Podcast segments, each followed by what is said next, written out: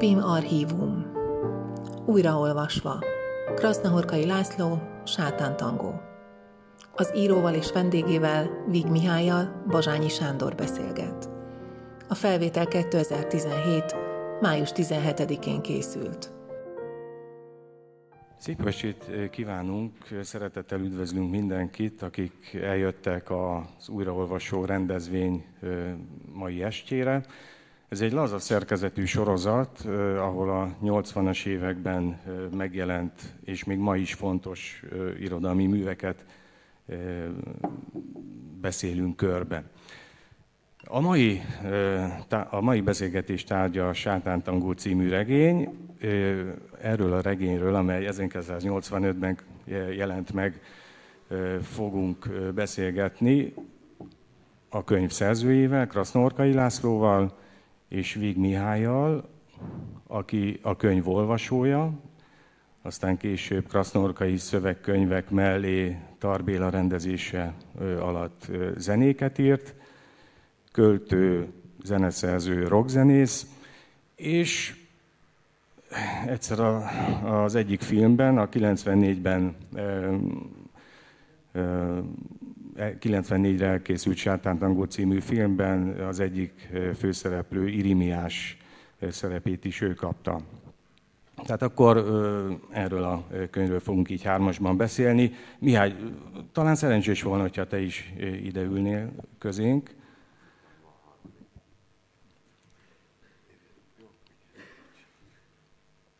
Először csak röviden hadd nyomatékosítsam azt, hiszen most itt 2017-ről tekintünk vissza egy 85-ben megjelent regényre, hogy ennek a regénynek, az, ezt, ezt a regényt többször fedezték fel, vagy fedeztük fel. A regény hatástörténetéből én most négy dátumot emelnék ki.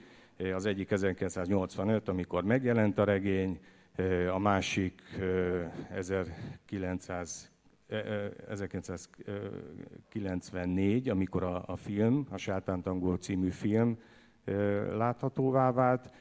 Aztán valamikor később, ha puskázzak most egy pillanat, nagyon fontos dátum az a 2012-es dátum, amikor végre hosszú évek után angolul is olvashatóvá vált a sátántangó. Ennek lett aztán egyenes következménye 2015-ben a Man Booker díj, amit Krasznaurkai László megkapott. Ugye ez talán a legrangosabb, tisztán szakmai szempontból odaítélt irodalmi díj, nemzetközi irodalmi díj, és aztán az utolsó dátum, amit megemlítenék, ez 2016, a tavaly megjelent Báró Weinheim hazatér című regény dátuma, ez megint csak fontos, mert hiszen ebben a regényben bizonyos szövegösszefüggésben felbukkan a sátántangó szó, meg a sátántangó szóhoz rendelhető meg annyi képzet, elsősorban a regény. Én arra gondoltam, hogy akkor most kezdjük az elejéről. Nyilván, Laci, neked az volna izgalmasabb, hogyha, hogyha így a jelenből a 2016-os regény olvasata felől néznénk a sátántangót, de ha nem haragszol, maradjunk ennél a kicsit hivatalosabb sor, sorrendnél. Hagyom magam vezetni, ahogy vezet. Jó. Amikor 85-ben megjelent ez a regény, akkor mintha négy nagyon fontos hatáselem működött volna közre. Az egyiket én úgy nevezném most így gyors felsorolással, hogy az a közérzeti jelentés, ami ebben a könyvben megszólalt, ezt Mészői Miklóstól, a te egykori kedves barátottól kölcsönzem a szót. A másik egy nagyon erős valóságábrázoló erő, amire sok olvasót, kritikusod felhívta a figyelmet. Aztán nagyon sokan megörültek ennek a nagy formának, tehát hogy a formátum, a formátumos nagyívű történetmondás visszatért, és nagyon fontos a, a, a regénynek a nagyon erős nyelvisége, mondatpoétikája. Ez a négy elem eléggé rányomta a bélyegét a fogadtatásra. Az első kérdésemhez hadd hívjam segítségű Spiró György olvasatát, aki kollégaként azt mondta, egy nagyon éles látással, hogy két izgalmas dolog feszültsége jelenik meg ebben a regényben. Az egyiket úgy nevezte, hogy egy helyzetjelentés a Siralom völgyéről, amiben van szerencsénk vagy szerencsétlenségünk élni. A másik pedig az önmagában gyönyörködő nyelv, amivel ezt a fajta nagyon rideg közérzeti jelentést, közérzeti helyzetjelentést ellensúlyozza. Én ezt most ezt úgy fordítanám le, hogy nem az önmagában gyönyörködő nyelv, hanem a nekünk gyönyörűséget felkínáló nyelv. Vagyis, hogy minthogyha úgy szembesítetted volna annak idején olvasóidat, és ezek közé most minnyáján, tehát Mihály, te is beletartozol, ezzel a fajta 70-es, 80-as években ránk telepedő közérzettel, hogy egyfajta mondatvigaszt is nyújtottál neki. Ez a regény, ez a 70-es években kezdődött, mert a regény megírása, és a 80-as évek közepén jelent meg. Érzékeltél-e valamiféle változást a, két évtized már a 70 és a 80. Igen, tehát tulajdonképpen egy nagyon sivár évtizedben kezdted el, és egy, és egy furcsán változó évtized közepén jelent meg. Nem, nem, nem. A 80-as évek közepén én még egyáltalán nem érzékeltem, hogy, hogy, hogy olyan értelmi változást tapasztalhatnánk a, a, világunkban, amely, amely megkülönböztetné mondjuk a megjelenés dátumát, a, a, a, a fogantatás, a teherbeesés első pillanatainak a, a korszakától.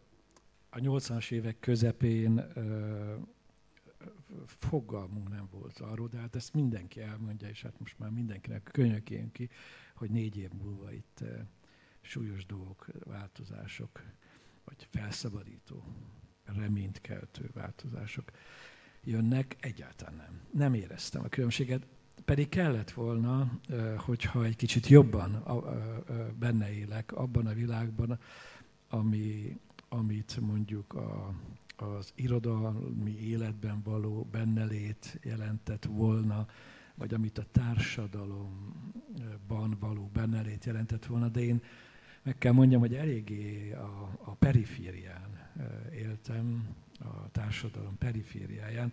Erre nem kényszerített senki, ezt magam választottam, még jóval korábban, a 70-es évek elején. És az irodalmi életről meg tulajdonképpen szinte fölösleges is beszélni, annyira nem voltam a része hiszen én nem rövidebb írásokkal kezdtem mondjuk éveken át, és aztán ahogy azt, ahogy azt úgy akkoriban gondolták meg, hát sok esetben volt is, hogy rövidebb írásokat publikált az ember, és akkor utána megengedték, hogy idő után regényt írjon, mert már elég bölcs, vagy öreg már hozzá. Én nem akartam nem akartam mást, mint, mint egyetlen könyvet írni, ami, amiről még csak azt sem mondhatom, különösen nem 2017-ben, hogy, hogy, hogy az ambíció az túlnőtt volna a, saját belső világomon. Ez egy, ez egy magánügy volt, azt kell mondjam. Nem voltak irodalmi ambíciók a könyv, bennem, amikor ezt a könyvet írtam. Annak ellenére, hogy magát a magyar irodalmat és az akkori e, magyar irodalmat e, e, szigorúan nyomon követtem, de csak mint olvasó. Tehát e, el tudom mondani, hogy egyszer láttam a Nagykörúton, már úgy a, a nyugati e, pályaudvar felé, de a nyugati pályaudvarhoz képest a túloldalon éjjel úgy fél kettő tájban Pirinszki Jánost, de hát az nem az a világ volt, amikor oda ment, oda mert menni egy, egy ismeretlen, és megszólított egy nagy költőt. De utána, mint, a, mint akit, bocsánat a kifejezésre, de valagon lőttek, ide-oda rohangáztam egészen hajnalig, az örömtől, hogy én láttam Pinszki Jánost. Hát ennél tovább nem igen ment a, azért, egyszer még láttam Nagy Lászlót is, akit szintén nagyon szerettem, és akiről meghökkentően keveset beszélünk. Egy igen nagy költőnek éreztem, mert belefért az én akkori olvasói világomba. Múlt időben fogalmazol, hogy szeretted, érezted. Akkor, mert arról az időről beszélek, hogy akkor Hát most is ugyanúgy vagyok velük.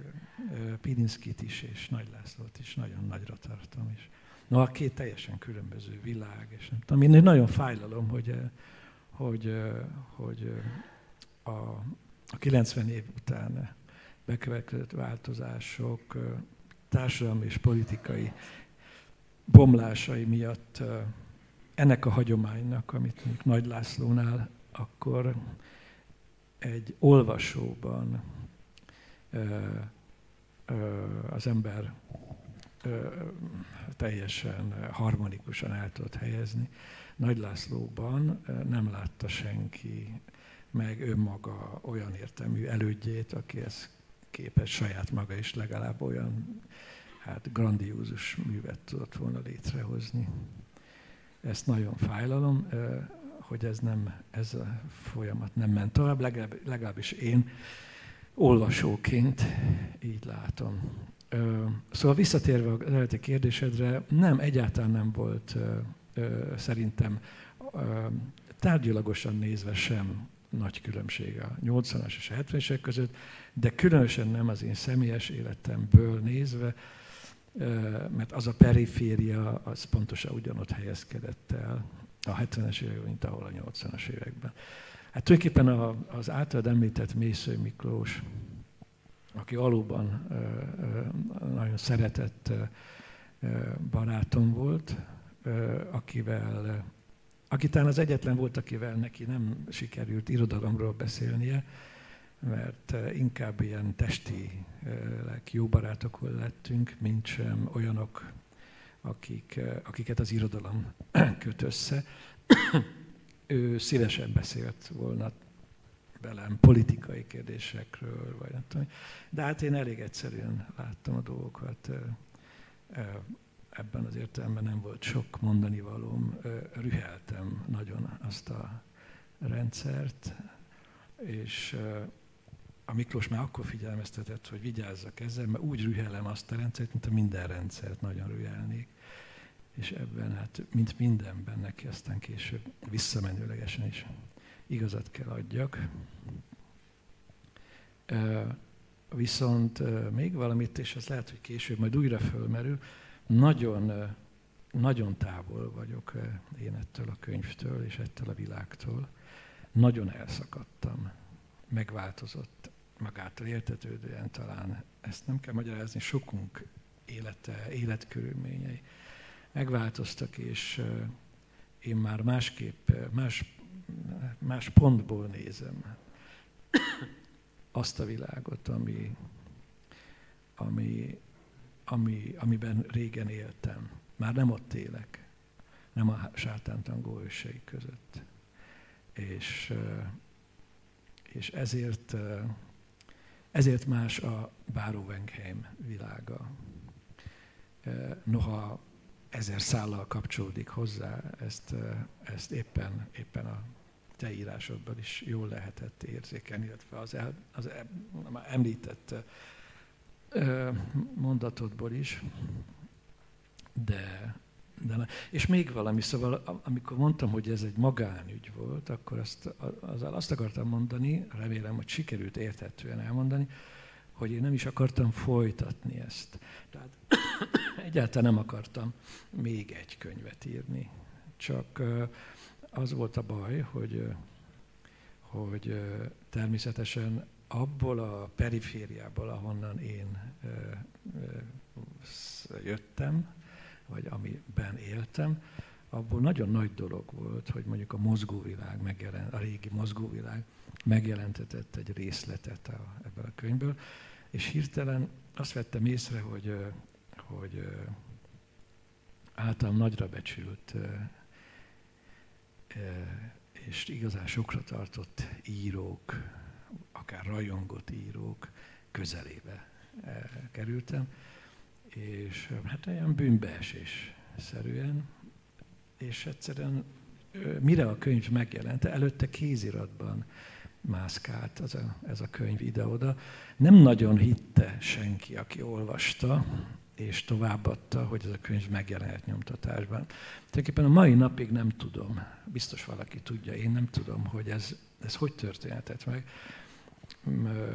Ez egy, ha, ha, ha, ha ilyen ha az akkori politikai viszonyokra gondolok, akkor ez egy inkább egy ilyen provokatív dolog volt a Kardostól, aki akkor volt a magvető igazgatója. Én soha nem találkoztam amúgy vele, mert megkértem a Zsámboki Mária nevű szerkesztőt, aki ennek a könyvnek a szerkesztője lett, hogy meg hát látszott is rajtam, hogy nem nagyon lehetne velem ott mit csinálni, hogy mindig, ha nagyon muszáj, akkor bemegyek a kiadóba, amíg a könyv elkészül, de hogy meg tudná azt csinálni, nem nagyon találkozzam senkivel.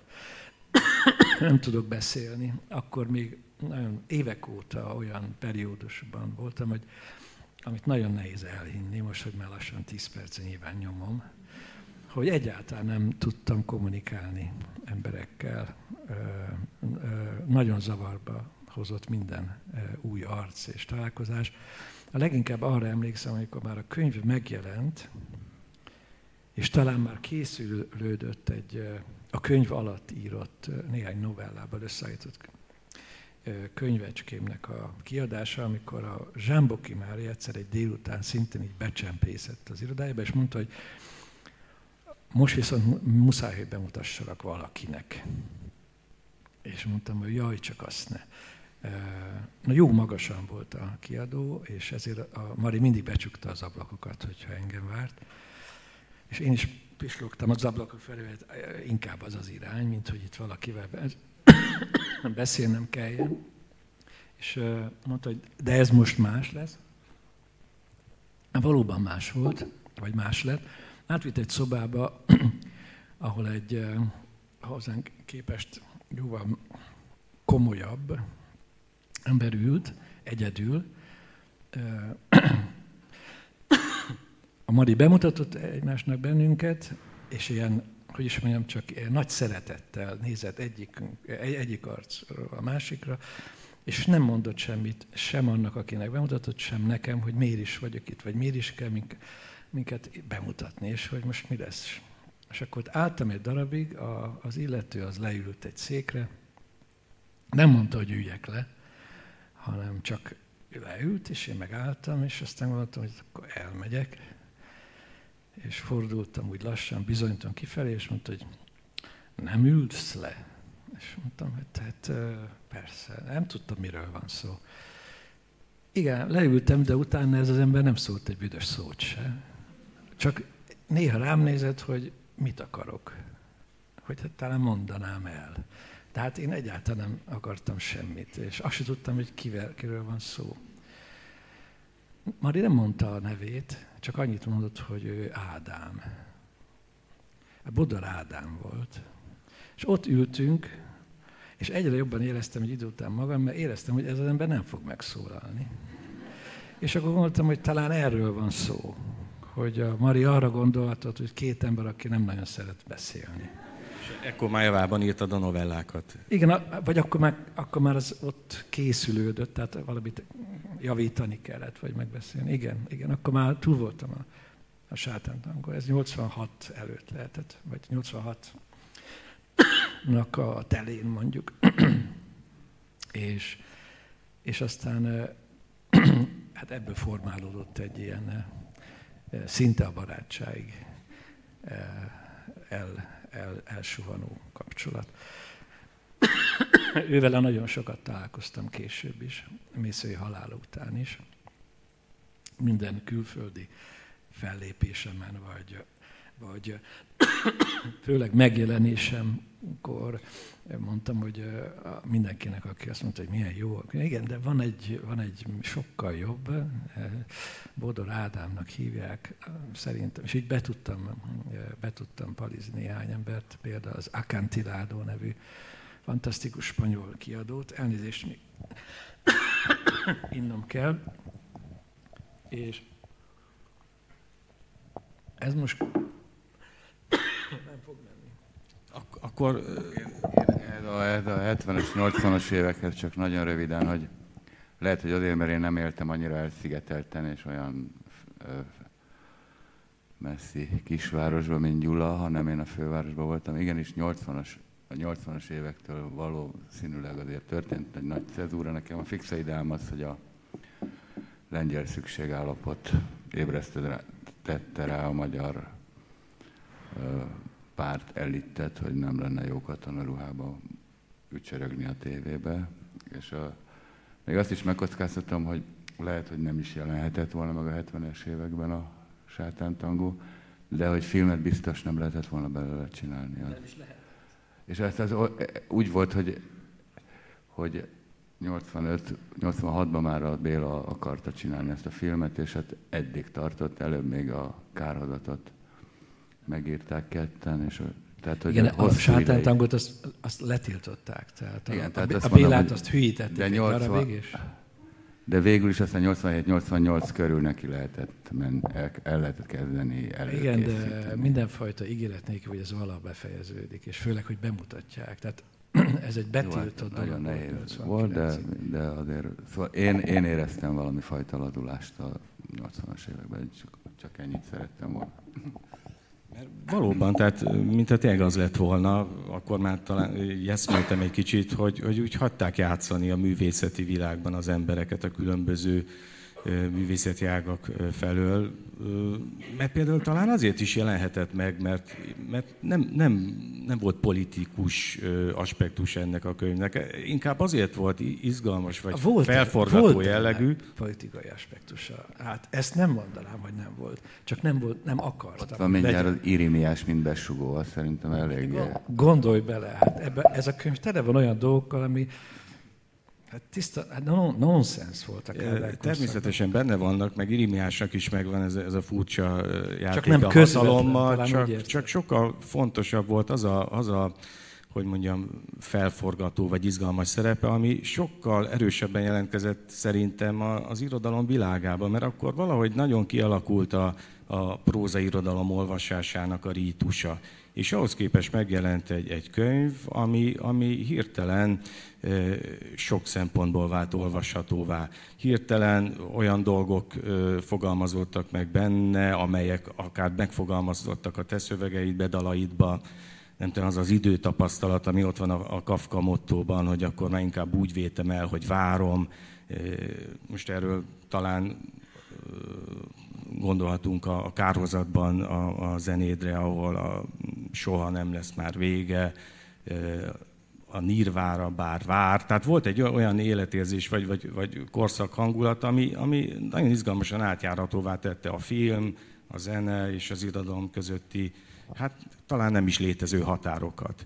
És, és mondom, nem, nem irodalmi, szakmai szempontból vált olvashatóvá, noha úgy is rendesen megolvasták néhányan. Hát, hogy alá, alá lehessen támasztani, amit Mihály mondta, hogy mégiscsak volt különbség, vagy egyfajta enyhület ezek szerint a 80 években, te például vállalkoznál arra, hogy játsz valamit most először egy olyat, amit a 70-es években, és egy olyat, ami a 70-es évek elején mondjuk, meg egy olyat, amikor én kezdtem, meg egy olyat, amit a 80-as évek közepén, amit nem lehetett volna fordítva, amit te írtál persze.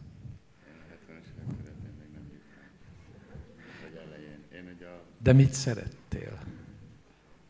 Ezt én sem tudom. A 70-es években mit? Voltál 20? Kex, Sirius. Nem, én, én 57-es vagyok. Tehát, Aha, hát majdnem ugyanaz. De akkor még nem, nem írtál számokat a 70-es években? Nem, nem, nem Szóval tagadod. 78 körül kezdtem. De várjál, megint más az, hogy írsz, és megjelensz, hogy el is játszod. Biztos, hogy nem írtál számokat a 70-es években? Tehát hogy írhatna a 80-as évek Cseh Tamása a 70-es években számokat, amikor akkor a 70-es évek Cseh Tamása írta a számokat? igaz. Jó, oké. Okay. Hát gondoltam. Ha, igen? Ja, hogy a mikrofon. Bocsánat. De hogy lehetne ezt érzékeltetni zeneileg? Neked szóltakat le, lehet. Volt, volt a 70-es év, hát hogyha most a, most a könnyű zenéről egy Mondj, picit el, hát elkanyarodva, a, volt ugye a, a Kex, a Baksasós, meg a Sirius, és hát ez is jellemző, hogy, hogy végül is a, a mind a kettőt sikerült kiüldezni ebből az országból. Ez is, ez is azért valamit jelent szerintem. Ők voltak a progresszív, aztán azután a megszűnt, és valahogy én, én legalábbis én azt gondolom, hogy a jazzbe és furcsa módon az amatőr színházba ment át ez a, ez a fajta és, és, a, és a Balázs Béla stúdióba. Tehát a filmesek azok azért mindig, mindig próbáltak érvényesek lenni. Egyébként, hogy, hogy egy nagyon nyomatékos szezúrát említsek pont annak kapcsán, miket mondtál Mihály, hogy, hogy tehát a 80-as éveknek volt egy nagyon szomorú pillanat, amikor egy Szeged felé tartó autóban, autóban esetben meghalt Hajas Tibor, és Vető János, aki, aki túlélte ezt a balesetet, ő indított el veled együtt egy, egy nagyon erős zenei történetet, ami aztán összeért, irodalommal összeért filmmel.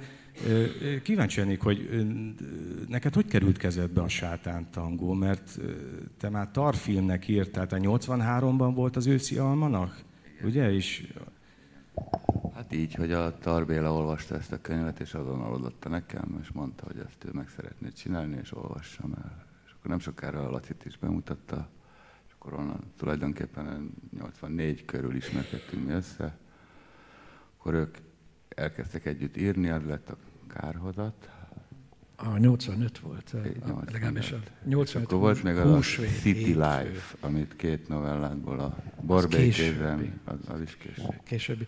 Nem, ez a, ez a, a Béla bekapcsolása ebbe a történetbe, az, az én esetemben az ezek szerint később kezdődött, mert az 85, tehát a könyv megjelenése előtti húsvét hétfőn, hajnali, nem tudom én, 6 vagy 7 óra lehetett, amikor egy vadidegen épp őrült, másnaposan feküdtem hat órakor. Alig érkeztem haza. És valaki iszonyatosan dörömbölt az ajtón, és egy ilyen nagyon cool külsejű budapesti fiatalember, én nem voltam egyáltalán cool külsejű fiatalember, volt át az ajtóban, és Hát ő, ő, ő David Bowen és Lou Reeden emlőin keresztül szívta az oxigént is abban az időben. Reggeltől estig leföl járt egy kis lakás szobájában, és egyfolytában Bowie és Lou Reed ment. És hát, hogy ő ez és ez, és, és ő most fejezte be, hogy és azonnal meg szeretné filmesíteni. Mondtam, hogy nem is becsuktam az ajtót, és így kezdődött a barátságunk. De ez 85 húsvét volt. Hát, egész pontosan minket, minket a, a utolsó hajók forgatásán mutatott be egymásnak. Tehát akkor az még az 87 körül lehetett ez szerint. De én addigra már ezt a könyvet elolvastam, és tudtam, hogy van a Laci, csak nem ismertük egymást személyesen. Ekkor már kijöttél abból, a, a lakásból. Van egy legenda róla, hogy, hogy a sátátangó meg befejezéséig ki se jöttél egy Szentendrei lakásból. Dehogy nem, hát sokkal többet voltam a kocsmában, mint otthon. Tehát kijöttem, ez a legenda, ha egyáltalán az, akkor ez a kisbékére vonatkozhat, és a Dezső bácsi kocsmájára, mert ezen, ezen, lényegében ezen a két helyen töltöttem inkább az életemet. Ott annyira kicsi házban laktunk, és egy vályokház volt, hogy 40, nem tudom, 8 négyzet, négy, négyszögölös teleken, telken állt a ház. 48 négyszögölös volt a telek, és ezen állt egy vályokház. Egy szoba és egy, egy konyha volt, nem volt benne, akkor még fürdőszoba sem, tehát ilyen közfürdőbe jártunk Szentendrén. Talán te még emlékszel rá, a régire. Igen. Tényleg nem kell kijönni, mert a vályokház az lélegzik. ja, ja, a kisbéke is. Nagyon, az nagyon közel volt, és ezért. És a Dezső bácsi az egy másik, ott jól lehetett délelőtt dolgozni, mert oda nagyrészt olyan emberek jártak, akik rendesebb emberek jártak, mint a kisbékébe, akik hajnalban berúgtak, és utána elmentek dolgozni, és egész délelőtt, főként délelőtt, úgy kora délutánig nagyon jól lehetett egy vadgesztenyefe alatt ülni, és, és akkor dolgoztam. Mert hogy fejben dolgoztam akkor is. vagyok. És amire jut eszembe, hogy ekkoriban már megismerkedtél Hajnócival? Én nem ismerkedtem. Nem ismerted Hajnócit? Á, nem, nem. Ahogy mondtam neked, hát nem mertem én senkihez hozzá oda, oda menni, vagy az, hogy egyáltalán megismertem írókat, azt Eszterázi Péternek köszönhetem, de azért, mert ő keresett engem. És annak meg nehéz volt ellenállni. Péter különösen azokban a korai éveiben tényleg ellenállhatatlan volt, kedves volt és közvetlen, és már a, a, nekem, mint olvasónak, ő már egy igen nagy név volt. És uh, írt egy uh, lapot a sátántangó olvasása után, és uh, az, annak az volt a lényege, hogy nagyon örül ennek a könyvnek, és találkozzunk. És akkor hát legyőztem a, a nehézségeimet, és találkoztunk, és, az, és ő rögtön átlendített mindenfajta zavaron. És aztán ő intézte tulajdonképpen a kézirat, hogy a kéziratból egyáltalán könyv lett. Azt hiszem, hogyha ő nincs, akkor, akkor nincs könyv sem. Én biztos nem védtem volna. Azt se tudtam, hol van egy könyvkiadó. Szóval én, én munkások között éltem. Mármint ilyen kétkezi munkások között, rakodók, szállítók, meg ilyen emberek között, meg egy-két ilyen, meg egy-két ilyen, mi is volt az a nagyon népszerű meló, kallódó értelmiségi fiatalok számára, egy, egy hosszú botot, hosszú botot, figuráns, figuráns.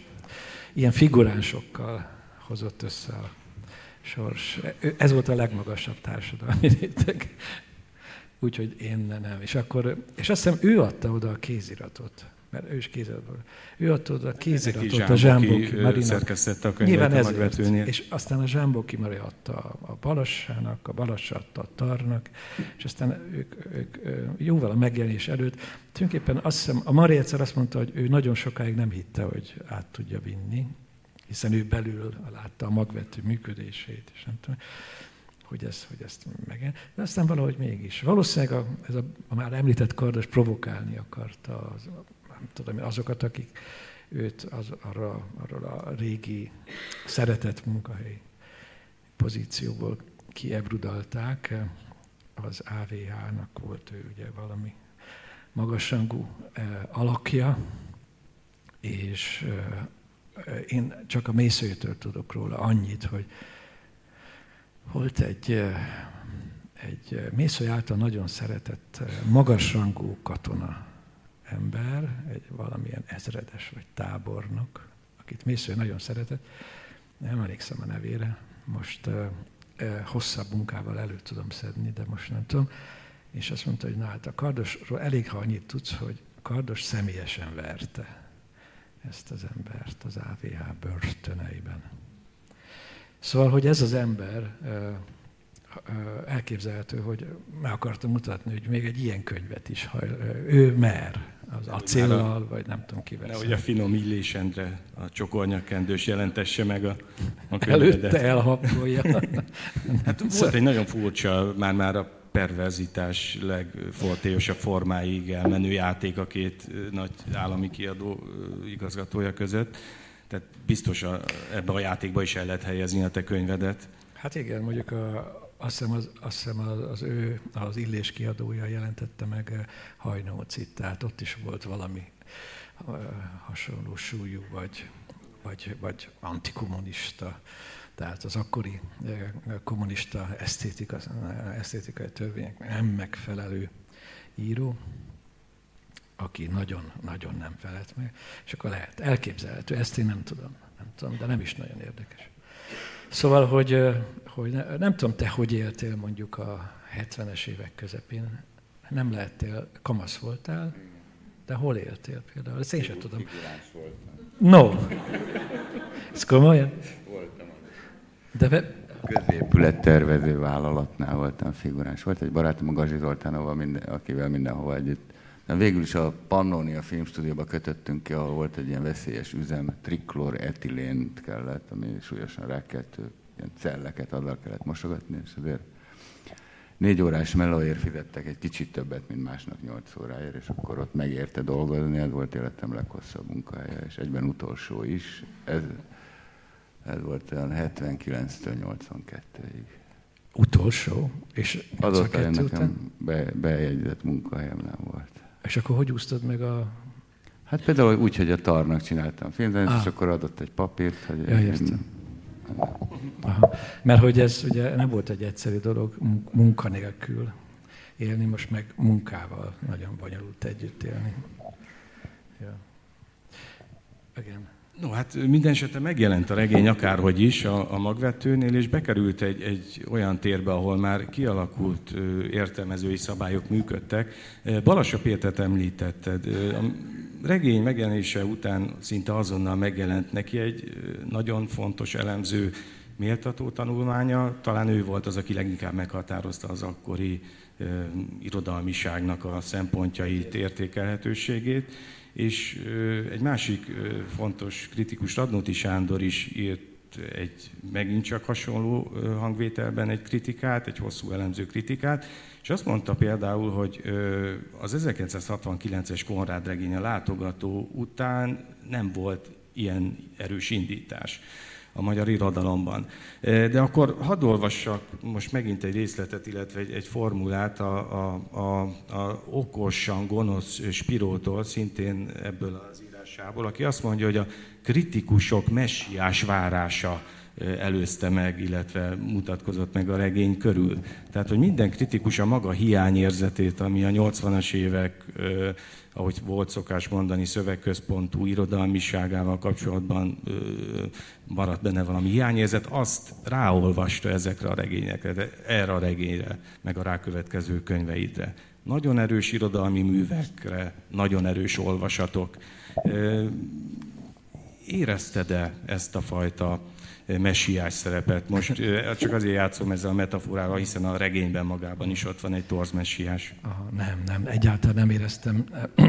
nagyon, nagyon, nagyon feszült időszak volt a számomra a megjelenést követő egy év mondjuk, mert én egyáltalán nem akartam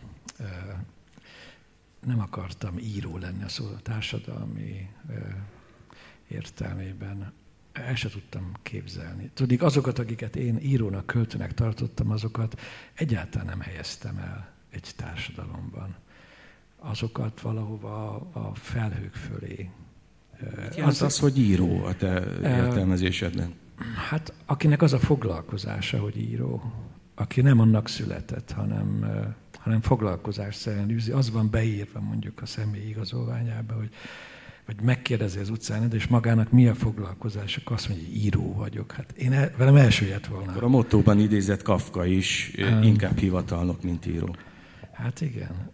De, de szóval, szóval az, az egész fogadtatás, a fogadtatásnak ez a, a, a legjobbaktól kapott vagy megteremtett hangulata az rám rendkívül módon zavaróan hatott. Nem tudtam vele nagyon sokáig mit kezdeni, mert ahhoz egyáltalán nem volt változatlanul kedvem, hogy úgy tegyek, mint, mint egy boldog író, akinek megdicsérik a művét.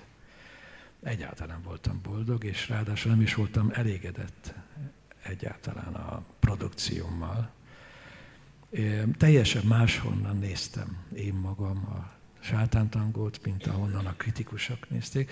Annak ellenére, hogy amikor aztán személyesen megismerkedtem, akkor szinte, hát nem mindegyikkel, de nagyon sokukkal jóba lettem, akik elég hamar megértették, hogy velem elég nehéz irodalomról beszélni, mert azt valahogy én kerülöm, vagy hogy kicsúszom. Viszont minden más dologról nagyon szívesen, csak, csak arról nem. Arról nem, mert valahogy az, az, az tényleg magánügyem volt. Nagyon emlékszem arra, amikor először láttam például a Mihályt játszani, és nem az lepett meg, hogy, hogy nem tudom, sok minden meglephetett volna, mert ő teljesen más a figura volt egy színpadon, vagy egy színpadszerűségen. Egy, az, a, én az Almási téren láttam a Mihályt először, uh, hanem hogy uh, nagyrészt háttal állt a vagy a koncertjének a nagy részébe háttalált, vagy elfordulvált, mint akinek szintén magánügye az, amit csinál. És úgy, és úgy közben, szám közben, nem tudom én, néha úgy belül lehetett érezni a hátából. Nagyra ezt a hátát, meg a fejének a hátulját, koponyáját láttuk. És valahogy lehetett érezni, hogy sok minden zajlik benne, vagy úgy képzelte az ember, sok minden zajlik benne, és akkor, és akkor ezért nem volt teljesen váratlan, amikor időnként szám közben hogy abba hagyta a számot, hogy hát ez nem megy, ez nem jó, vagy fene tudja, hogy pontosan ennek mi volt az oka. Na, ezt aztán később is gyakran csinálta. Ezt, hogy, ezt, hogy te nem, nem akartál író lenni, ezt érteni vélem, mert tulajdonképpen én sem akartam én csak valahogy beleragadtam ebbe a dologba.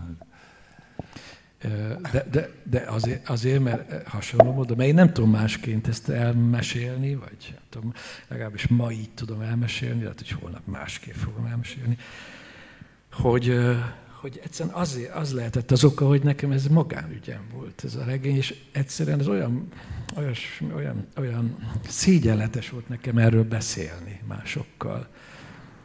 És amikor azt mondjuk, hogy formáltam meg ilyen, meg olyan módon az nem tudom, az irimiás alakját, hogy te hogy formáltam meg irimiás alakját?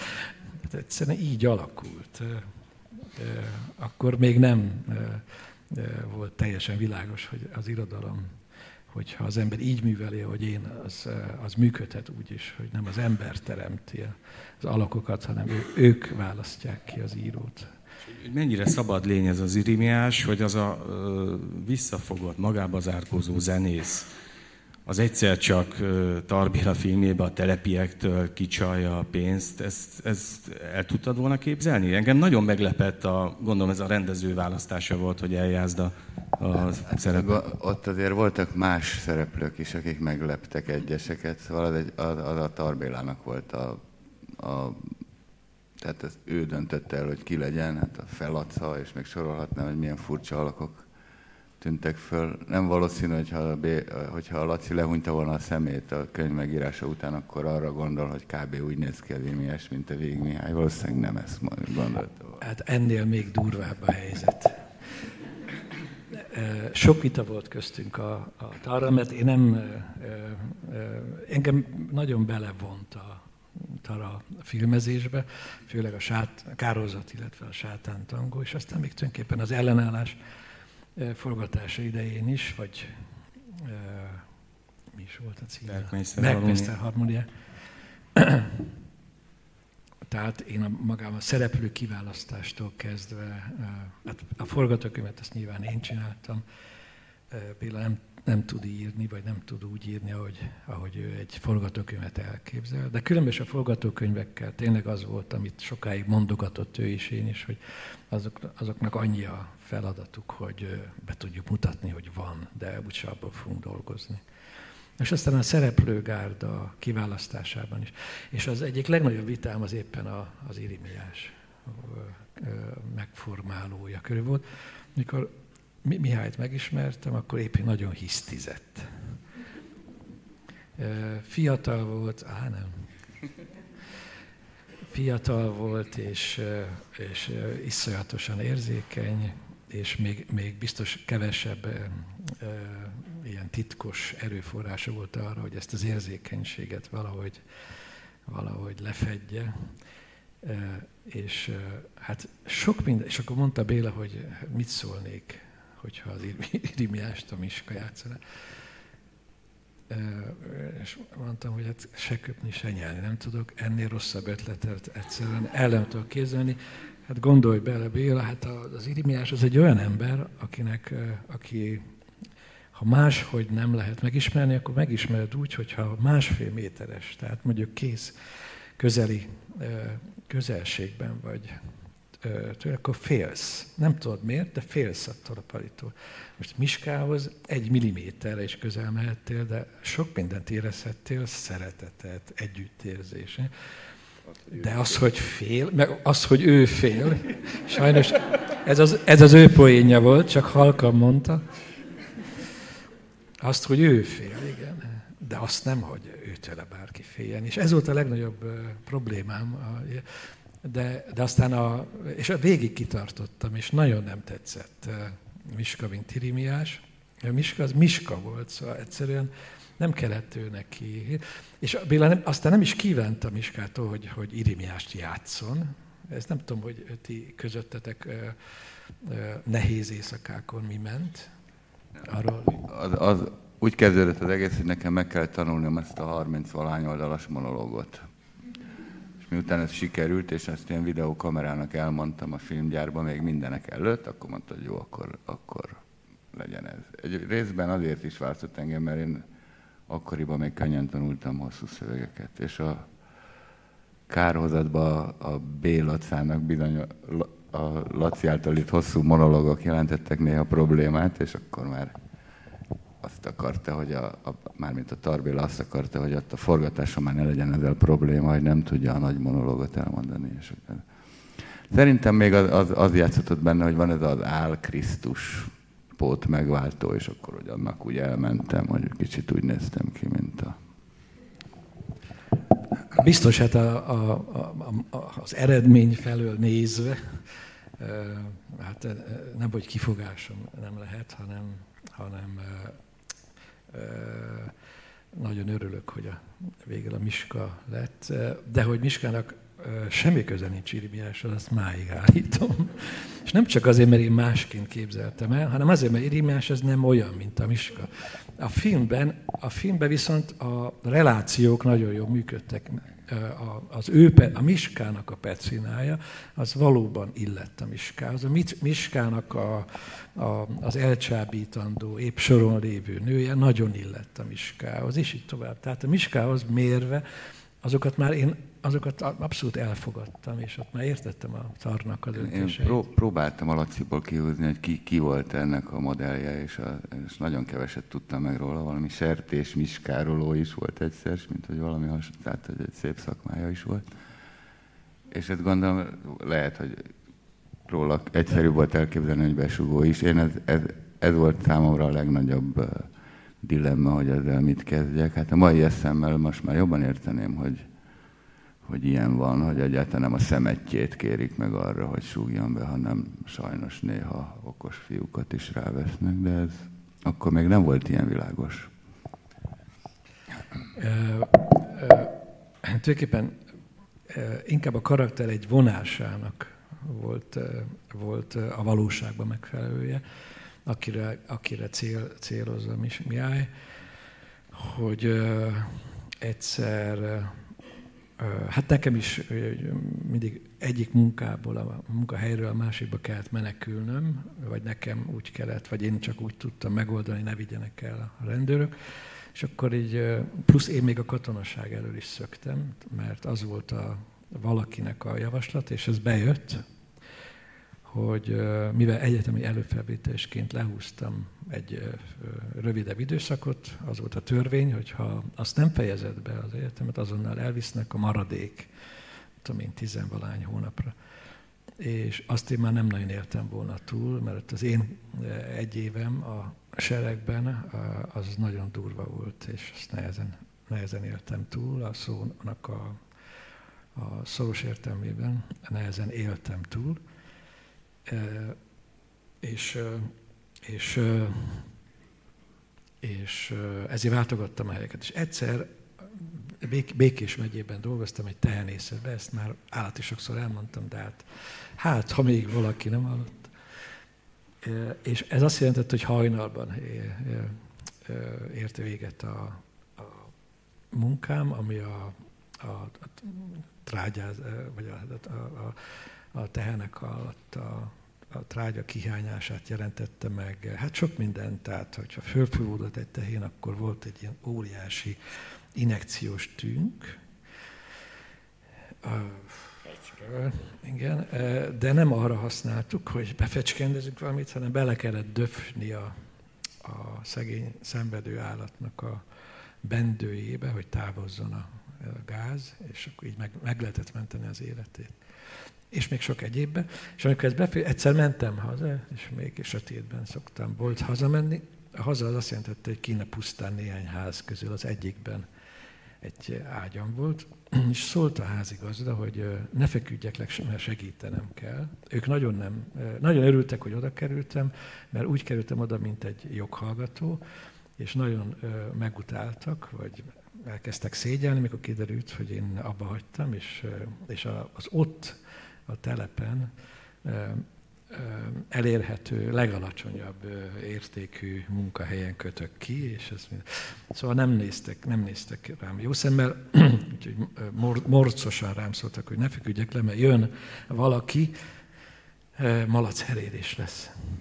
És akkor ebben, ebben kellett segítkeznem. Itt jutott eszembe tulajdonképpen a sátántangó egésze. Körülbelül úgy, mint hogy a Garcia Márquez hazudozott erről, én is ugyanúgy tudok róla hazadozni, hogy az volt a feladatunk, hogy kihozzuk a, a malacokat. Én a melső lábakat szorítottam le, a házigazda a hátsó lábakat úgy, hogy egy ember középen le tudjon térdelni, és a miskárolást megejtse.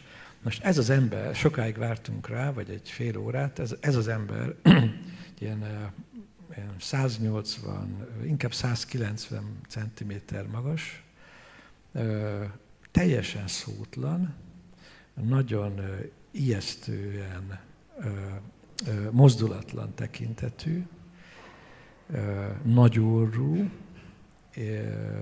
vékony, de nagyon erősnek tűnő férfi ember volt, úgy körülbelül 50 éves lehetett, aki az akkor nem szokatlan, ilyen földig érő vastag viharkabátban érkezett, a köszönésen kívül nem szólt egy szót sem, fölhajtotta a, a, a rituális pálinkát velünk együtt, és elkezdődött. És belenyúlt a zsebébe, és kivett egy ilyen rongyot, és lehetett érezni, hogy abban a rongyban van az egyetlen olyan dolog, ami, amit ő a magáénak érez, és amit nagyon sokra becsül. Ez egy hajszál, vékony, pengéjű ö, szike volt. Ezzel járt ő ide-oda a tanyákon herélni. És én nem bírtam nézni, meg hallgatni szerencsétlen malacoknak a, a, a sírását, és így mindig emeltem följebb és följebb a tekintetemet, de elérte a ház ereszét, vagy a gerincét, és akkor följött, akkor jött föl a nap. És ez a nap, ahogy már nagyon sokszor elmondtam, de barna volt. Én bementem utána, és akkor nagyjából az elejétől a végéig úgy megvolt a sátántangó. Előtte nem gondoltam, hogy föltétlen egy könyvet kell írnom. Én is zenéltem, mint ahogy annyian abból a generációból. Nem, mint hogyha a külsőbb ambícióm lett volna, hogy újra profi zenész. Kamaszkoromban profi zenész voltam, jazz és beat zenekarokban játszottam, szülővárosomban. Klasszikus jazz játszottam, monkot és hasonlókat, hát imitáltuk. És, és de annak drámai módon vége lett, egy most el nem mesélt történet miatt. És aztán én folyamatosan zenéltem, mint hogy az egész életem folyamán különböző hangszereken, akkor is, és inkább zenéltem, mint inkább az, az irodalom az olvasás kapcsolt össze, nem az írás. Hát ez volt körülbelül az én sztorim a, a, a kezdetekről és az irimiásról. És neked kellett sokat dolgozni, hogy elfogad Irimiást szerepnek? Tehát túl azon, hogy, hogy jól ment a szövegtanulás, hosszú szövegeket meg tudtál tanulni, mert tényleg olyan fokú különbség van a, a regénybeli, meg a, meg a filmbeli Irimiás között, amit, amit tényleg nem lehet egy, egy elegáns rándítással el, elintézni amikor már világos volt, hogy én fogom játszani, akkor különösebb problémát nem jelentett. Na- nagyon szerettük mi egymást ott a forgatáson. Ez egy, uh, ugye előtte már volt a Dőszi Almana, utána a Kárhodat, tehát mint filmzene szerző nekem már volt minimál rutinom, egyébként ehhez is én csináltam a zenét. Sokat kellett én különben annyira nem jártam a forgatásokra. A Bélának az volt a happy, hogy így kivitte az embert időnként a forgatásokra, de nem sűrűn. Így legalább viszont, viszont hát hónapokig laktunk együtt a stábbal. Én nem voltam katona, én mindig azt szoktam mondani, hogy nekem ez volt a katonaságom tulajdonképpen. Itt a ébresztő fel, gyerünk ki a területre, és aztán haj, tényleg ilyen 16-18 órás munkanapok voltak, és akkor mint akit agyonvertek egy ilyen mikrobuszba, egy leírhatatlanul gödrös úton hazafelé. Az volt a hallucinációm, hogy mindenkinek hallom, amit gondol. Ott ültünk, és akkor ránéztem a Gálerzsire, és hallottam, hogy mit gondol. Nem, csúl, nem túl szépeket gondoltak ott a Derzsi, meg a, mindenki nagyon fáradt volt, de, de mindenki szerette egymást, és tulajdonképpen alapvetően jó volt, ezt bele kellett pakolni ahhoz, hogy ez legyen belőle. És én, én, én éreztem is, hogy ez jó film lesz, és mai napig is azt gondolom, hogy jó film lesz belőle, szerencsére. Ezt, ezt nagyon sokan gondolják így. Még egy erős állítást hadd idézek a már többször szóba hozott Balassa Pétertől, mielőtt áttérünk a, a, az új regényed és a sátántangó közötti kapcsolódásra vagy, vagy áthallásokra. Ugye ő nagyon megörült ennek a könyvnek, és pont az, annak az évtizednek a közepetáján megjelent benne egy, egy igény, hogy, hogy ugyan hol van a tragikum, hol van a létezés teljes körű, Balassának a létezés teljes körű tragikumának hol van a nyoma a kortárs irodalomban, és akkor keresett magának úgynevezett új tragikusokat. Jeles Andrást, Petrit nevezte ennek, Nádas Pétert nevezte ennek, és ugyanezt a, ugyanezt a vágyat érezte igazolva a, a te könyved olvasása során. Ugye azt mondja ezzel, hogy akkor most még utoljára Spirót idézem, mert ő egy jó kontraszt hang ebben a, ebben a elvárásban, vagy ehhez az elváráshoz képest. Azt mondja, hogy itt, itt nincs igazi tragikum, itt egy eljátszott pokorról van szó, egy, egy jó játékról egy tangó struktúrára alkalmazott zárt körű játékról, ahol, ahol a tragikumnak csak nagyon áttételesen, nagyon játékosan, vagy nagyon ironikusan, vagy nem is tudom mi, hogyan van, van helye. Noha ott van a játék, tehát amikor például Irimiás nagy beszéde közvetlen hatással van a hallgatóságára, és aztán utána, nem tudom, 50 oldalal később fut, aki a maga kis fejébe bezárva elgondolkodik, hogy hát milyen hagymázas volt az a kocsmai monológ, hogy hihettük el.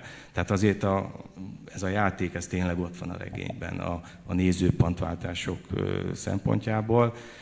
De hát ez egy, ez egy két nagyon különböző olvasásmód.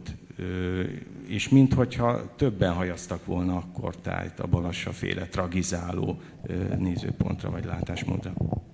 Nagyon kíváncsi lennék, ha például először erről, erről a Miska nyilatkozna.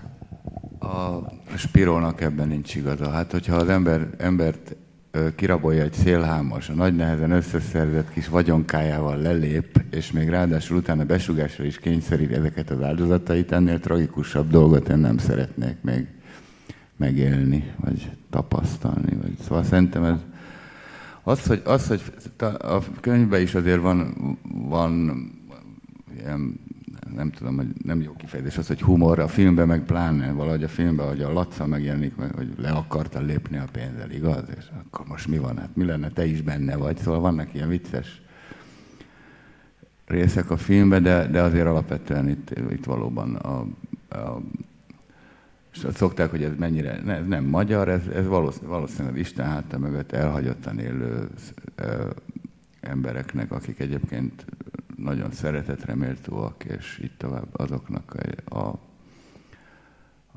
a találkozása a nagybetűs élettel, ami nem, nem nagyon vicces szerintem. Spirónak mindig mindenben igaza van, és most nincs. Tehát körülbelül így tudom mondani.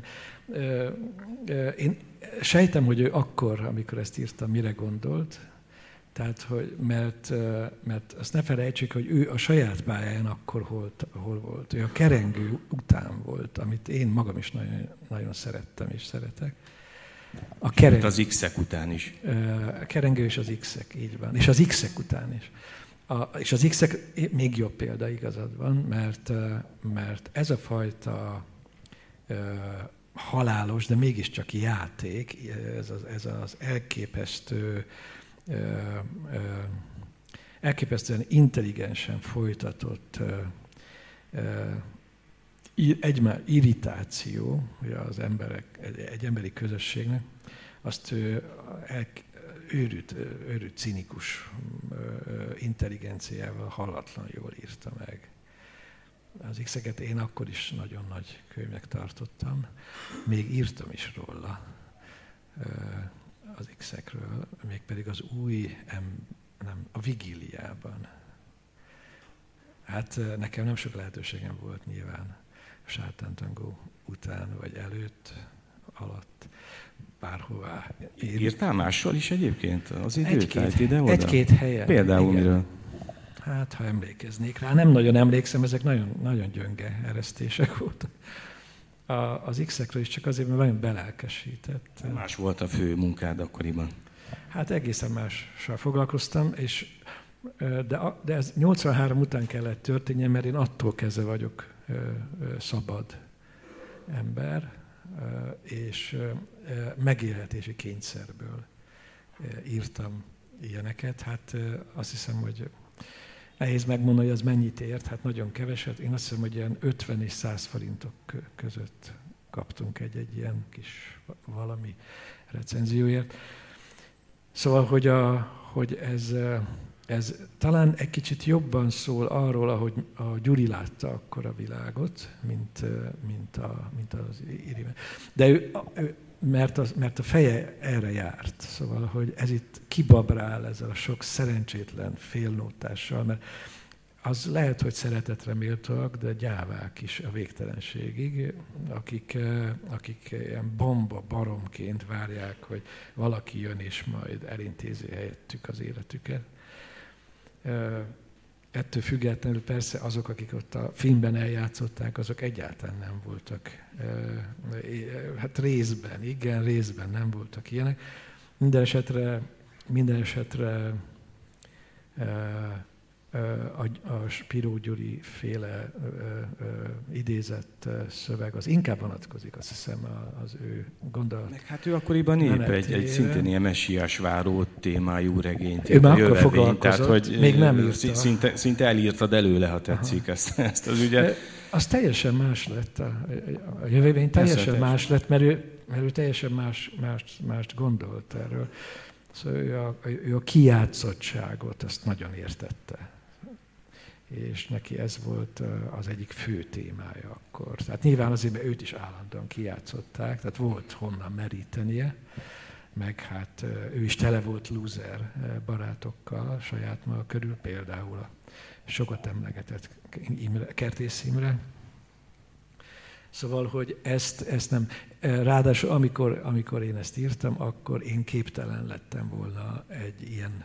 Én abszolút nem voltam, és nem is lettem intelligens hogyha az intelligenciát a helyzetfelismerés fokmérőjeként definiáljuk. Ehhez viszont, hogy az ember ezt a játékot játékként kitalálva formába öntse, ez ilyen típusú intelligencia, vagy valamilyen intelligenciára szüksége van, nekem semmilyen nem volt. Mindig szoktad mondani, hogy tulajdonképpen nem egy funkciót töltöttél be azzal, hogy megírtál egy könyvet, vagy hagytad, hogy megíródjon egy könyv, és aztán azt, azt te oly sokféleképpen lehet olvasni, és ilyen szempontból a spirófile regiszter szerintem nagyon üdítő lehetett akkoriban a könyvet körbeolvasó irodalmárok körében. Ráadásul egy olyan aspektusára hívta fel a, könyvnek a figyelmet, ami aztán, mintha most ebben az új regényedben jó pár évvel később, a 2016-os Fenkheim Báró könyvben, mint hogyha egy ilyen karvenáli formát öltene. Felsokszorozódnak lehetőségek, elszabadul a pokol, jó értelemben természetesen, és minthogyha tényleg itt csúcsosod ki az a, az a játékosságra való hajlam, vagy, vagy az iróniának, még, még olykor a gonosz játékosságnak is a, a lehetősége, ami hát csak ott lehetett, ha valaki úgy olvasta már a sátántangóban is. Mint olvasó Mihály, vagy mint... Most már te is inkább olvasója vagy ennek a könyvnek? Vagy hogy mondanád? Milyen vagy te már ennek a 2016-os regénynek? Én olvasója biztos nem vagyok, mert egyáltalán nem olvasom a sátánt. Egyáltalán nem olvasom a saját könyveimet. Hát nem fogom saját magamat késsel össze-vissza szabdalni. Isten őriz. Nem, nem.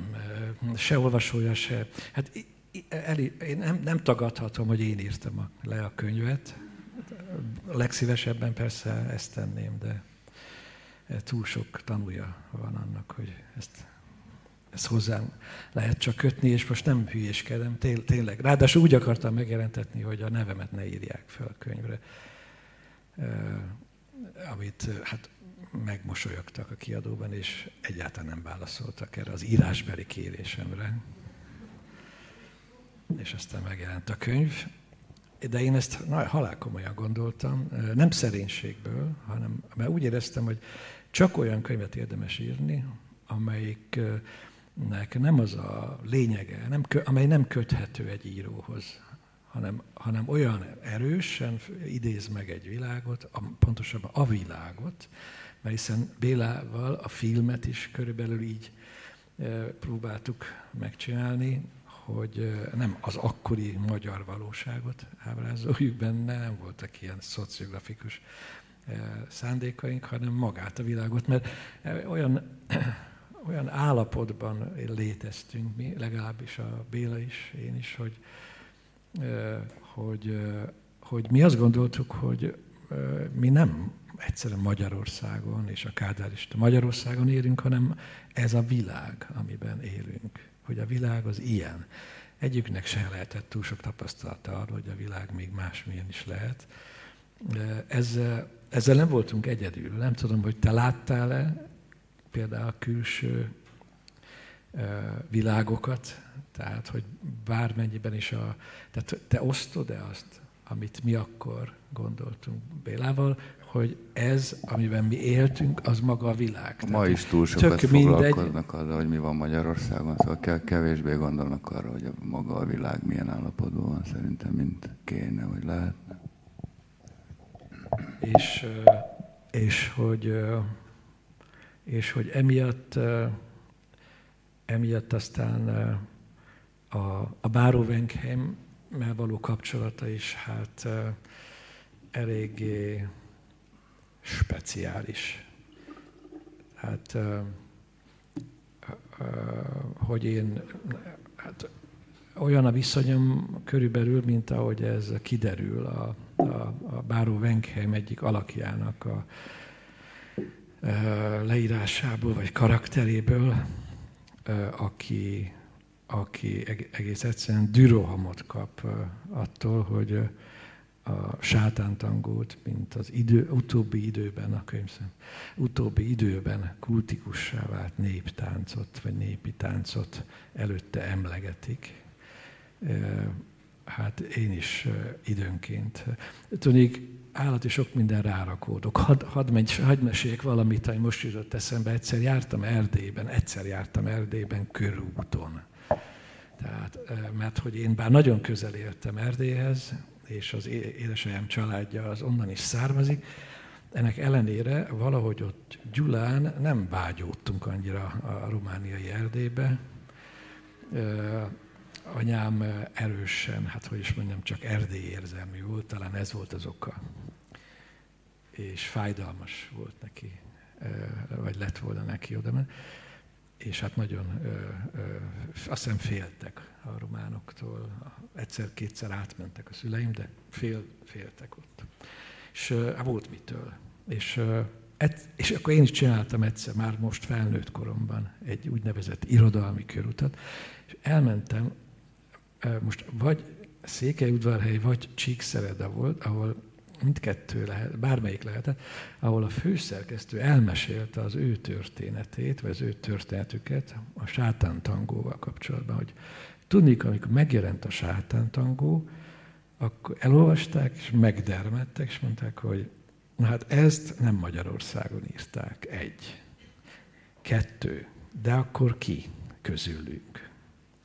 Teljesen meg voltak győződve róla, hogy ezt csak ők írhatták, ezt Magyarország, mert Magyarország nem is. Egy Magyarország ez nem tudhat ennyit arról a világról, amiben ők élnek. És fogadásokat kötöttek, hogy, hogy ki írta ezt álnéven, és, miért, és nyilvánvaló, hogy azért jelentette meg Magyarországon, mert Romániában ugye nem lehetett. Tehát én ennek annyira örültem, hogy el sem tudom mondani, mert itt éreztem leginkább azt, hogy végre elszakadt a könyv attól, hogy és akkor mondta, hogy, ha, hogy még mindig egy kicsit gyanakodva néznek rád, majd, ez az est előtt volt. Hogy lehet, hogy a többit azt te, de azt nem biztos, hogy el fogják hinni, hogy a sátántangót is te írtad. És ne csodálkozz, ha én gyanakvó tekinteteket fogsz látni. Mondom, ez azt hiszem inkább csíkszeredám volt. És, és aztán ott el, én el is játszottam ezzel persze, és hálásan megköszöntem minden gyanakvó pillantást, ami, amiben ők részeltettek, mármint a nézők, hallgatók. Ilyen, ilyen volt a viszonyom hozzá, de aztán ugye elindultam ezen a lejtőn, ami hivatásos íróvá avanzsált. Én jó ideig tiltakoztam, mint egy kamasz, mert melyik költő az, aki nem ugyanezt mondja, hogy ő nem tartozik az irodalmi élethez, ő teljesen. Csak úgy zseni magát. Hagyják békén az Isteneivel, és, és, és, aztán, és aztán próbáltam állandóan jóvá tenni azokat a kísérleteket egy-egy újabb könyvvel, amiket az előző könyvek jóvátételeként írtam. Van egy olyan népi játék itt a magyar irodalomban, hogy, hogy ha valaki egy nagyon erős könyvvel, regényel mondjuk nyitja a pályát, akkor folyamatosan ahhoz mérik az összes többit, vagy, vagy túl, túl nagy súlyá válik adott esetben akár a, a szerző számára is kertész sorstalansága, vagy, vagy Bodorádának, ugye nem az első könyve, de az első regénynek nevezett színisztra körzete, és még sorolhatnám a példákat egészen a sátántangóig. És ez időnként, most nem akarok persze senkit pszichologizálni, de nyomaszthatja adott esetben, vagy idegesítheti a szerzőt. Nem erről van szó nálam. Nem, nem. Erre gondolsz. Engem nem, engem nem nyomaszt, hogy ennyi ember ezt tartja egyed. Hát el is mondják kedvesen, hogy, hogy hát az még valahogy elment, az a sátántangó, de a többit nem is olvasom. Hát nem képzel, hogy ilyen ezeket én elolvasok. Szabad Engem nem zavar, egyáltalán nem zavar. Hát miért zavar? Örülök, ha bármi tetszik. Hát addig se ver meg senki senkit. Valóban inkább az önfeledtséget éreztem, ahogy ilyen játékosan egy kicsit gonoszul szóba hozod az új regényedben a, a sátántangót. Tehát ez, ez, ez, ez tényleg nem a nyomasztás, hanem a, a szabadságnak a gesztusa, Igen. játékos gesztusa az Igen. én olvasatomban. De, el, de elfogadom. Tehát elfogadom ezt az egészet úgy, ahogy ami lett úgyis halálomig tart csak, tehát az, az már nem lehet olyan messze, és utána már a temetőből visszafelé. Én hat percet adok, hogy elfelejtsék egy olyan kulturális jelenség lett, aminek egészen szélsőséges formáira is bukkanhattál esetleg. Most nem azt gondolom, hogy mint én testen tetoválva sátántangó vagy rimiás neve, de találkoztál-e olyan felhasználói ö, ö, móddal, ami, ami neked egy kicsit idegen volt, vagy furcsán lepett meg? Hát igen, Pekingbe például nagyon meglepődtem ahol, ahol úgy mentem, hogy egyetlen könyvemet se fordították le, és a híres neves Peking Egyetemen kellett fölírnom egy cseh íróval, aki ilyen nagyon viccesnek szánt és viccesként eladott prózát ír, nagyon sikeres, sikeresen vicces, és és akkor elmondtam, hogy hát nagyon bánt, hogy, hogy, hogy, én, hogy én itt nem tudok önökkel úgy beszélni, mint egy író, akinek önök már ismerik, vagy ismerhetik a művét, mert hogy hát nincsen lefordítva egy művem se. Erre a teremben, írtó sok diák volt, teremben rögtön elkezdtek morogni, tiltakozni, és felálltak, és mondták, és a tolmácsok fordították, de igen, de ismerjük, de ismerjük. Mit ismernek? Hát hogy ismernének? Olvasták angolul, vagy francia, vagy milyen nyelven? Nem, kínaiul, de kínai nem jelent meg. És kiderült, hogy azt csinálták, hogy valaki elkezdte, hogy lefordít egy fejezetet a sátánt angolból, és azt föltette a netre. és, az, és annak volt valamilyen hatása egy másikra, és akkor mindenki tudott valamilyen nyelven valahogy, hát el lehet képzelni, hogy, hogy, hogy milyen szövegek lettek. Én nem tudom elképzelni, de állati kíváncsi lennék, ha így visszafordítanák, hogy én vajon fölismerném-e, akár a neveket fölismerném-e hogyha azt eh, kínai írás egyel írták, már pedig úgy. Szóval, hogy az egész legény, regényt lefordították, de így darabokban, és az egyik az uh, Szechuanból jött, a másik az, az Fujianből jött, a harmadik nem, uh, mert hogy erre följöttek az, a, a Peking Egyetemre. Ez nyilván egy szerencsés pillanat volt, mert az a professzor, aki őket tanította, és aki kb. olyan 24 éves lehetett, vagy úgy nézett ki, vagy még fiatalabb, az olyan dolgokat mondott a bevezetőben, amiért uh, itt a késő, itt akár 87-ben felakasztották volna, nem hogy Kínában. Olyan antikommunista szöveget nyomott, de konkrétan politikai szöveget, hogy egy ilyen diktatúrában, mint a miénk. Eleve így kezdte az egészet. Ahol szabad értelmisége. Csak ült, dermetten ültünk mi. A, a diákok meg nevetgéltek, meg fényképezték, nagyon népszerű volt. Hol vagyok? A Peking Egyetem mondjuk mindig híres volt arról, hogy, hogy arra a legérzékenyebb az értelmiségi gyülekezések közül a pekingi biztonsági szolgálat, mert mindig minden onnan indult ki. Hát ez már a, a polgári forradalmak és lázadások és 20. századi eseményeknél is így volt, hogy amióta az életem létezik.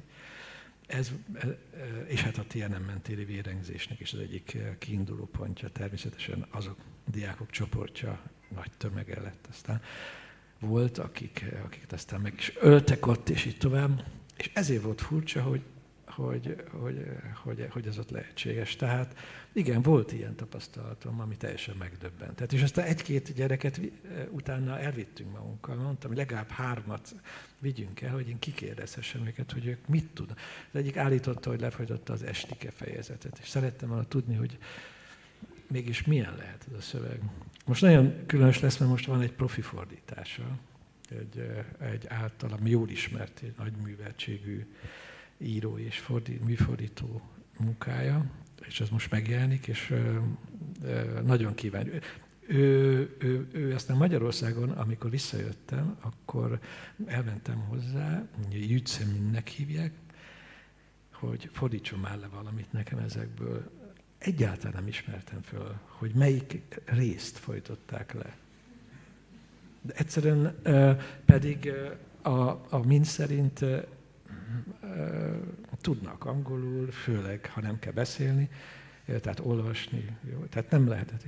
És mégis valahogy annyira megváltozott. Valószínűleg azért, mert egymásnak is adtak verziókat, és úgy torzult, hogy a, ahogy a, ahogy a magyar irodalom halhatatlan történetéből ezt ismerjük, hogy a harmadik, negyediknél, ötödiknél már egyszerűen senki nem ismer föl, nem ismer rá saját magára. Mindenesetre ez például nagyon meglepett, vagy van, egyszer megjelent egy először e-mailben megkeresett a, a New York Public Library-ben dolgoztam 2015-16-ban. És már akkor befejeztem ezt a, ezt a hosszú regényt, és gondoltam, hogy valami más csinál. És akkor egyszer csak kaptam egy e-mailt egy, egy venezuelai fiútól, és röviden arról volt benne szó, hogy ők szeretnék és, zárt körben megentetni a sátán tangó bizonyos fejezeteit, és abból egy könyvet összeszerkeszteni, és adjam az engedélyet, de ne szóljak a, az ügynökségemnek, mert ők nem tudnak persze fizetni, nem is akarnak pénzt kérni érte. És akkor azt hiszem írtam valami kedves választ, hogy persze, persze. Hisz írták, hogy kommunisták. És gondoltam, hogy Dél-Amerikában kommunista ifjak csoportját, az csak nagyszerű lehet. És a, a New York Public Library az egy park mellett van, aki nem volt még ott, és biztos sokan nem voltak, amit úgy hívnak, hogy Brian, Brian Park. És jöttünk vissza Larry Roterrel, az egyik ottani kollégámmal, aki egy ős New York Times uh, szos ember, és jöttünk el, és egyszer csak a tömegben a park egyik padjára fölugrott egy fiatal srác, hogy végre, Krasznaorkai úr, én vagyok. Igen, és elővett egy, és teljesen, nem tudtuk, azért New Yorkban az ember oldalzsebhez nyúl. Én mondjuk nem tudom, hova nyúltam, de biztos hogy az oldalzsebhez. Ott nem volt semmi, de, de azért tartózkodó voltam, és akkor ő, ő, ő, visszafordult a padhoz, és kivett egy nylon zacskóból, tudom, hat darab ilyen könyvet, ami halál volt illusztrált, nagyon csúnya festményekkel, ilyen nagyon ijesztő, fekete, vörös, sárga, zöld festményekkel volt illusztrálva, és, és hogy ő ezt szeretné nekem átadni. És mondom, és mégis miről van szó? Ki, ki jön? És kiderült, hogy úgy hívják, hogy Brian. Brian a Brian Parkban, és azért jött Venezuelában, New Yorkba, hogy elhozza nekem a tisztelet példányokat, aztán megnéztem a szöveget, hát az is elég furcsa fordítás volt. Bizonyos helyeken átjavították. Tehát például olyanok, hogy az első fejezetben, amikor, a, a, amikor a, a, arról van szó, hogy a, a leadott ö, ö, tenyészállatuk után járó pénzzel majd hamarosan meg. Azt teljesen átalakították a Venezuelában elfogadott, nem is tudom mit írtak, de valami fajta bikafajtát konkrétan, és leírták, írtak egy történetet valahogy úgy bele a szövegbe, hogy az mennyire kizsák, hogy ott volt egy ember, aki mennyire kizsákmányolt őket, és ezt úgy hívják, hogy irimiás. És tök átalakult az egész regény, és aztán emiatt, ez az elején van, ugye, emiatt kivették azokat a fejezet részeket, amelyek ezt a relációt alátámasztják. A végén teljes őrület volt már a számomra a könyv. Nem csak, Latin. hogy más volt, hanem, hanem élvezettel olvastam. Szóval... Latin-amerikai kommunista ö, olvasat. Ja, és nagyon szimpatikus voltam. Fiú meg hát mutatta a fényképeket, meg egy videót küldött később magukról, ahol integetnek nekem, meg, hogy éljen kommunista vagyok én is, és mindenki legyen kommunista. Lassan közeledünk a beszélgetés végéhez, utána, tehát a beszélgetés után egy részlet hangzik el, a sátántangóból, illetve Mihály fog játszani, de még előtte olvasóként esetleg, hogyha mondaná valamit, hogy meglepette valami a, a 2016-os regény kapcsán, mondjuk a sátántangóhoz képest, vagy, vagy mit szóltál a sátántangó emlegetéséhez ebben a könyvben? Még nem tartott. Nem voltam olyan óvatos, hogy megkérdeztem tőle, hogy... Nekem ezt el kellett volna hivatalból olvasnom, ezért nagyon gyorsan csináltam végig, de majd még egyszer neki fog. Még egy olyan példány van, ami nincs is bekötve, hanem csak ki van szedve. Az, én azt érzem azért, mint a például a háború és háború, az a szerző mindig próbál így ki, kibújni, és ennél a könyvnél is ezt érzem.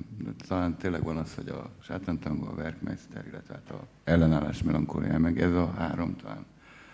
Ezek tartanak legjobban így egy csoportban, mert a többi az például a japán út, az is egy teljesen más, meg a urgai foga is más, és itt tovább. Ezek ilyen nagy izé, világ, vagy univerzum könyvek, vagy nem tudom mi. Hát, hogy szórakoztatóbb akar lenni, én azt, azt vettem észre, ez a, ez a legutolsó És az is? Könyv. És, és hát persze az is, igen.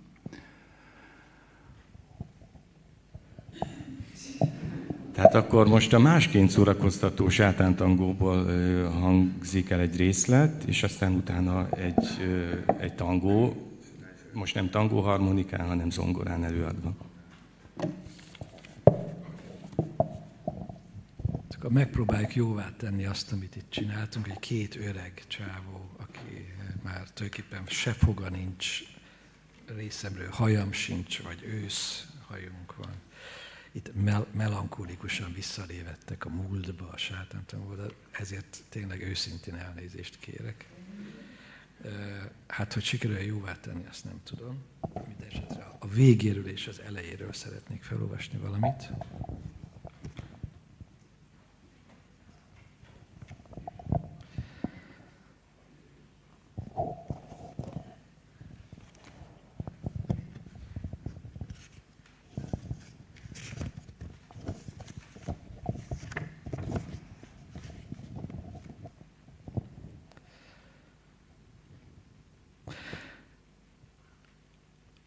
Felkelt, járkálni kezdett a szobában, néha töprengve megállt, majd indult újból, aztán körbenézett a helyiségben, és tekintete megakadt az ajtón. A fenébe is mordult föl, elővette a ruhásszekrény aljából a szeges dobozt, majd markában néhány szöggel, másik kezében egy kalapácsa odaállt az ajtó elé, majd egyre dühösebben csapva rá a szögek domború fejére, nyolc helyen beszegezte az ajtót. Megnyugodva tért vissza megfigyelő állásához. A hátára terítette a takarókat, aztán újabb italt kevert, némi gondolkodás után fele-fele arányban. Eltűnődve nézett maga elé, majd hirtelen felcsillant szemmel új füzetet vett elő. Esett az eső, amikor írta, de megcsóválta a fejét, és kihúzta az egészet. Amikor Futaki felébredt, odakint zúgott az eső, és próbálkozott újra, de ezt is kifejezetten csapnivalónak találta. Megmasszírozta ornyergét, visszaigazította a szemüvegét, majd felkönyökölt az asztalra, és tenyerébe támasztotta a fejét. Mint egy varázslatosan éles képet, úgy látta maga előtt a ráváró út egészét, ahogy két oldalról lassan felkúszik rá a köd, és középen egy vékony sávban ott ragyog minden jövőjében szétporló arc, vonásain a fulladás pokoli történetével. Ismét a ceruzáért nyúlt, és most már érezte, hogy jó nyomon jár. Füzete van elég, pálinkája, gyógyszere kitart akár tavaszig is, és amíg csak ki nem rohadnak az ajtóból a szögek, senki nem fogja háborgatni. Óvatosan, nehogy felsértse a papírt, írni kezdett.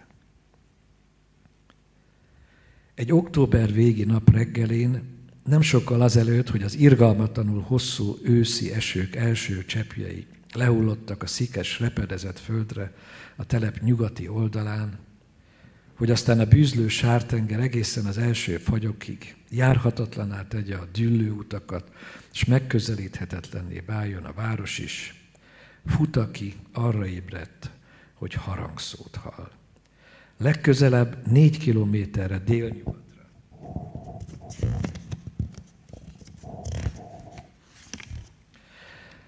A régi Hochmeis dűlőben állt egy magányos kápolna, de ott nemhogy harang nem volt, még a torony is ledőlt a háború idején. A város meg túl messze volt ahhoz, hogy onnan idáig bármi is elhallatszon és egyébként is. Ezek a csengő, bongó, diadalmas hangok nem is távoli harangszóra emlékeztették, hanem úgy tűnt, mintha egészen közelről, mintha a malom felől sodorta volna őket erre a szél. Felült, hogy kilásson a konyha egérjüknyi ablakán, de a félig bepárásodott üvegen túl, a pirkadat kékjében és az egyre halkuló harangzúgásban fürdő telep, míg néma volt és mozdulatlan. A túloldalon az egymástól távol álló házak közül. Csupán a doktor lefüggönyözött ablakán szűrődött ki fény, onnan is csak azért, mert lakója már évek óta képtelen volt sötétben elaludni. Visszatartotta a lélegzetét, hogy a harangzugás apályban egyetlen félresodródó, zengő hangot se szalasson, szalasszon el, mert tudni akarta, mi, mi az igazság, és ez minden egyes hangra, ha még oly árva is szüksége volt puha legendás macska lépteivel az ablakhoz sántikált a jéghideg konyhakövön, de hát senki sincs évre, nem hallja senki, senki más. Kinyitotta az ablaktáblákat és kihajolt. Csípős, nyírkos levegő csapta meg, egy pillanatra be kellett húgynia a szemét. És a kakas kukorékolástól, a távoli csaholástól és a percekkel ezelőtt feltámadt, éles, kíméletlen szél zúgásától csak mélyülő csöndben már hiába fülelt, nem hallott semmit saját tompa szívdobogásán kívül, mintha csak rám szeretne ijeszteni valaki. Szomorúan nézte a bajós eget, a sáskajárás nyár kiégett maradványait, és hirtelen ugyanazon az akácgaljon látta átvonulni a tavaszt, a nyarat, az őszt és a telet, mintha csak megérezte volna, hogy az örökké valóság mozdulatlan gömbjében bohóckodik az idő egésze, a zűrzavar hepe hupáin át, ördögi egyenest csalva, és megteremtve a magasságot a tébolyt szükségszerűségi hamisítja.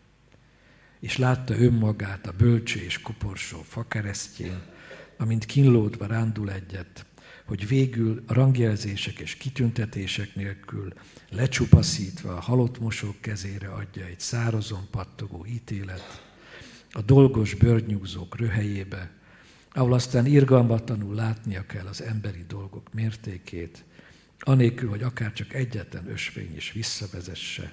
Mert akkor már azt is tudni fogja, hogy olyan partiba keveredett a hamis kártyásokkal, amely már jó előre le van játszva, és amelynek végén utolsó fegyverétel is megfosztják a reménytől, hogy egyszer még hazatalál.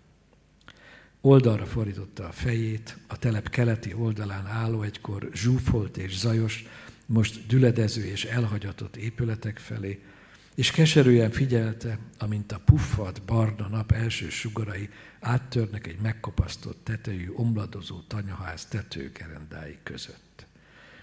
Végtére is döntenem kéne már. Nem maradhatok itt. Visszabújt a meleg paplon alá, karjára hajtotta a fejét, de szemét nem tudta lehújni. Megrémisztették ezek a kísérteties harangok, de még inkább ez a hirtelen csönd, ez a fenyegető némaság, mert úgy érezte, most aztán minden megtörténhet. De nem mozdult semmi. Mint ahogy ő sem moccant meg az ágyban, egészen addig, míg a körülötte hallgató tárgyak között egyszer csak elkezdődött valami ideges párbeszéd. Így fejeződik be a regény, és így kezdődik. Egy október végi nap reggelén nem sokkal azelőtt, hogy az irgalmatlanul hosszú őszi esők első cseppei lehullottak a szikes, repedezett földre a telep nyugati oldalán, hogy aztán a bűzlő sártenger egészen az első fagyokig járhatatlanná tegye a utakat, és megközelíthetetlenné váljon a város is, fut, aki arra ébredt, hogy harangszót hall. Legközelebb négy kilométerre délnyugatra a régi Hochmeisz dűlőben állt egy magányos kápolna, de ott nem, hogy harang nem volt, még a torony is ledőlt a háború idején.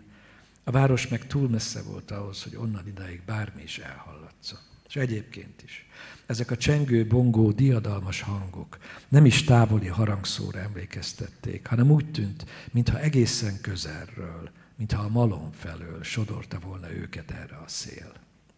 Felkönyökölt a párnán, hogy kilásson a konyha egérjüknyi ablakán, de a félig bepárásodott üvegen túl a pirkadat kékjében és az egyre halkuló harangzúgásba fürdő telep még néme volt és mozdulatlan. A túloldalon az egymástól távol álló házak közül csupán a doktor lefüggönyzött ablakán szűrődött ki fény, onnan is csak azért, mert lakója már évek óta képtelen volt sötétben elaludni. Visszatartotta lélegzetét, hogy a harangzúgás apályban egyetlen félresodródó, zengő hangot se szalasszon el, mert tudni akarta, mi az igazság, és ehhez minden egyes hangra, ha még oly árva is, szüksége. Puha, legendás macska lépteivel az ablakhoz sántikált, a jéghideg konyhakövön, de hát senki sincs ébre, nem hallja senki, senki más. Kinyitotta az ablaktáblákat és kihajolt. Csípős, nyírkos levegő csapta meg. Egy pillanatra be kellett húgynia a szemét. És a kakas kukorékolástól, a távoli csaholástól és a percekkel ezelőtt feltámadt éles, kíméletlen szél zúgásától csak mélyülő csöndben már hiába fülelt nem hallott semmit saját tompa szívdobagásán kívül, mintha csak félálma kísértetés játéka lett volna az egész, mintha csak rám szeretne ijeszteni valaki. Szomorúan nézte a baljóseget, a sáskajárásos nyár kiégett maradványait, és hirtelen ugyanazon az akácgajon látta átvonulni a tavaszt, a nyarat, az őszt és a telet, mintha csak megérezte volna, hogy az örökké valóság mozdulatlan gömbjében bohózkodik az idő egésze, az űrzavar hupáin át ördögi egyenest csalva, és megteremtve a magasságot, a tébolyt szükségszerűségé hamisítja. És látta önmagát a bölcső és koporsó fakeresztjén, amint kínlódva rándul egyet, hogy végül rangjelzések és kitüntetések nélkül lecsupaszítva a halott mosók kezére adja egy szározon pattogó ítélet, a dolgos bőrnyúzók röhelyébe, ahol aztán irgalmatlanul látnia kell az emberi dolgok mértékét, anélkül, hogy akár csak egyetlen ösvény is visszavezesse, mert akkor már azt is tudni fogja, hogy olyan partiba keveredett a hamis kártyásokkal, amely már jó előre le van játszva, és amelynek végén utolsó fegyverétől is megfosztják a reménytől, hogy egyszer még hazatalál. Oldalra fordította a fejét, a telep keleti oldalán álló egykor zsúfolt és zajos, most düledező és elhagyatott épületek felé, és keserűen figyelte, amint a puffalt barna nap első sugarai áttörnek egy megkopasztott tetejű, omladozó tanyaház tetőgerendái között. Végtére is döntenem kéne már, nem maradhatok itt. Visszabújt a meleg paplan alá, karjára hajtotta a fejét, de szemét nem tudta lehújni. Megrémisztették ezek a kísérteties harangok, de még inkább ez a hirtelen csönd, ez a fenyegető némaság, mert úgy érezte, most aztán minden megtörténhet.